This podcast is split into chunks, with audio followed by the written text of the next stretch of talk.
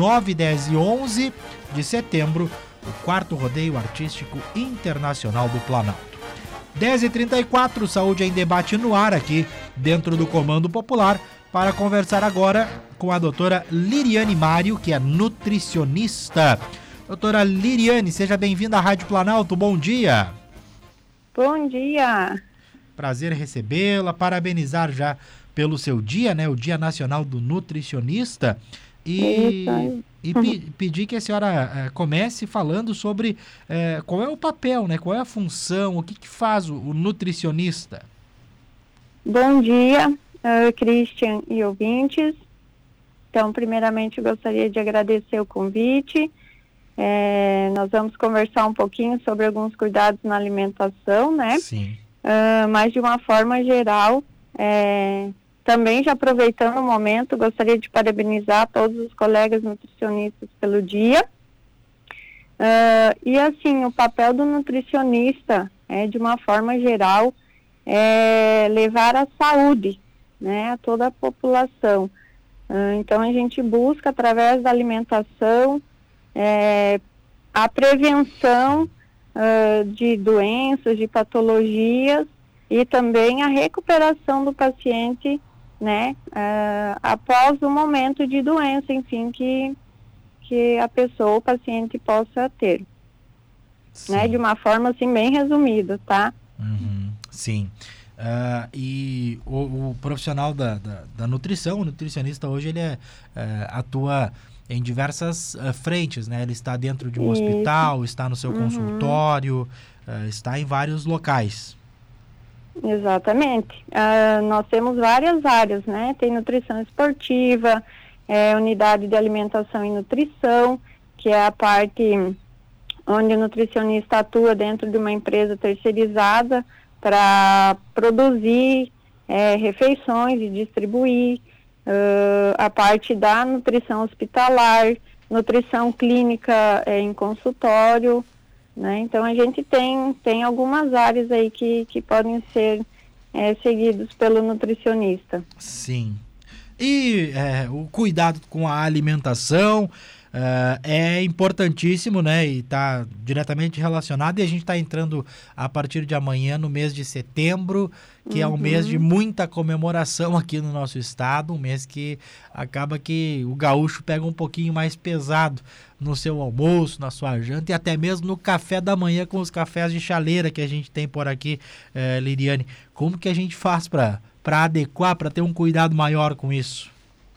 Uh, então, Christian, é, a gente sabe que esse mês, agora de setembro, né, um, existem muitas preparações.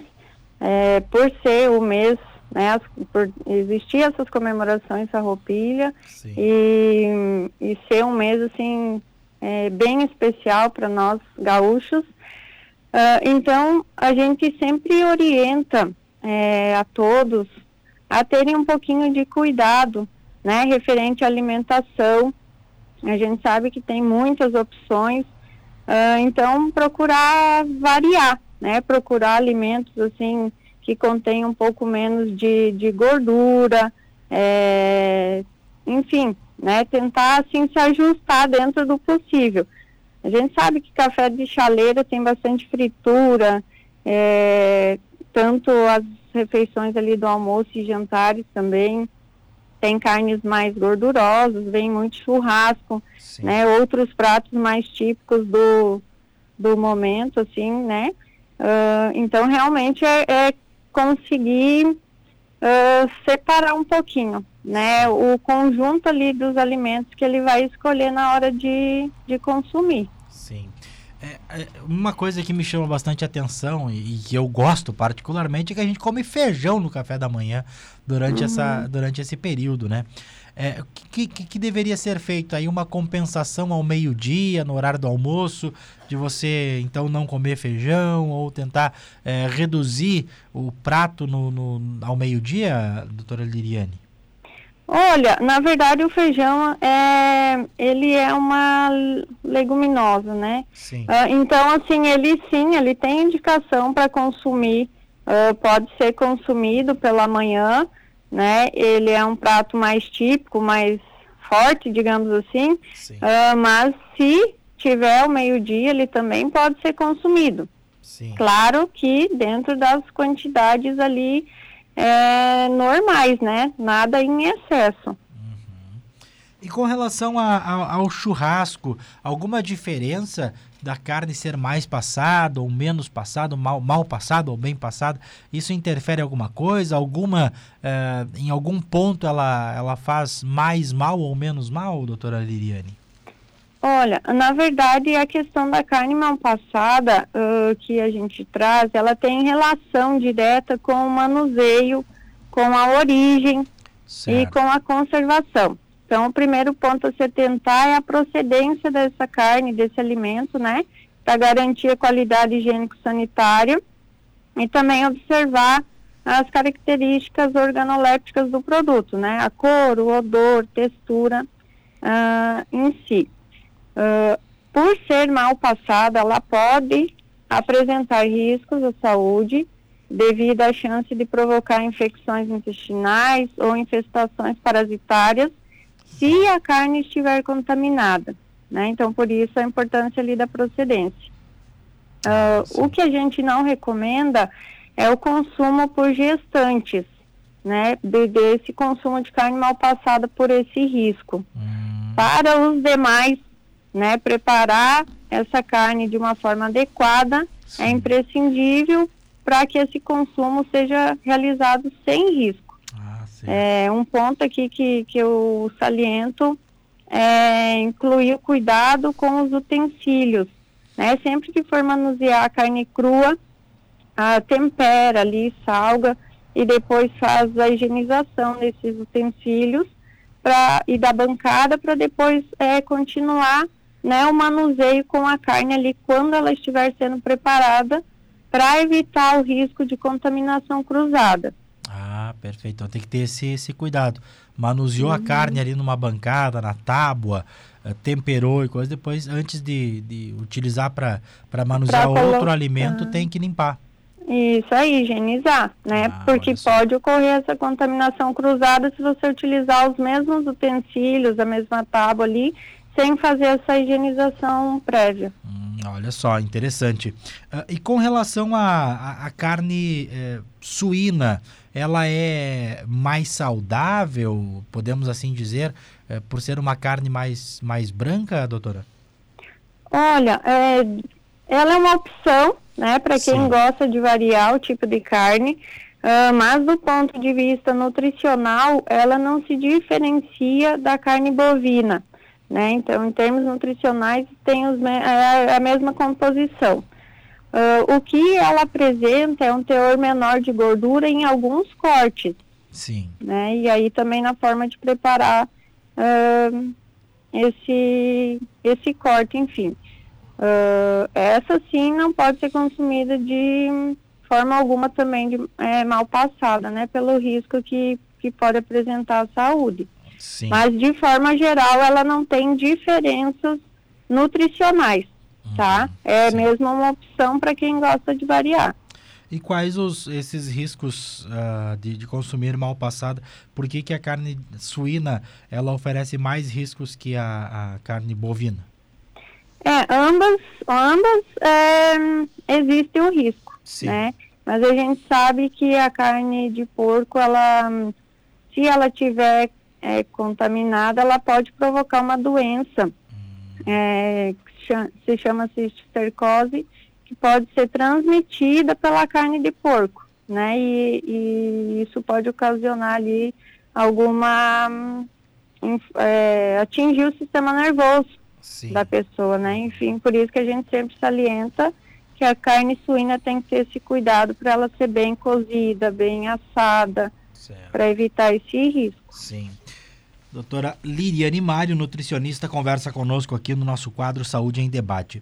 É, doutora Liriane, e passado ali o, o dia vinte de setembro, né, que é o nosso ponto alto, lá o dia do gaúcho, a uhum. pessoa chutou o balde nesse, nesse período aí de festas. É, o que, que ela deve fazer após isso, né, para tentar, de certa forma, compensar ou é, perder tudo aquilo que ganhou nesses dias? Uh, então, Christian, na verdade, é, primeiramente, é, consumir, né, alimentos da rotina diária. Sim. É, cuidar para, né, fazer um café da manhã uh, mais equilibrado, incluir frutas, verduras, né, fibras que auxiliam é, nesse processo.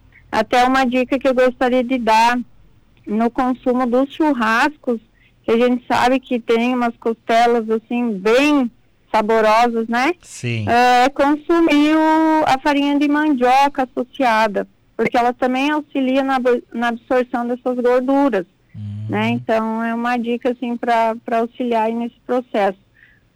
É, e, e de forma geral é variar, né? Então incluir proteína, que é importante, que é a carne, mas de preferência mais magra. É, ter um, ali um carboidrato, né, o arroz, o feijão, que são as comidas mais normais do dia a dia. Sim. Né? Hidratação é importante, então sempre procurar é, fazer a ingestão de líquidos durante o dia. Sim, mas não uh, fazer, entrar numa, numa dieta muito radical após uh, um período de... de... de um consumo mais elevado, não, não é a, a alternativa. Não, não, não oriento fazer nenhuma dieta assim restritiva após. É, o cuidado ele tem que se manter sempre, né? Uhum. Claro que a gente sabe, como eu já te falei, que esse mês é, é diferente, que sim, com certeza tem um consumo mais elevado, uh, mas sim a gente precisa cuidar sempre, sim, né? E após Uh, manter a rotina e procurar melhorar sempre esses hábitos alimentares.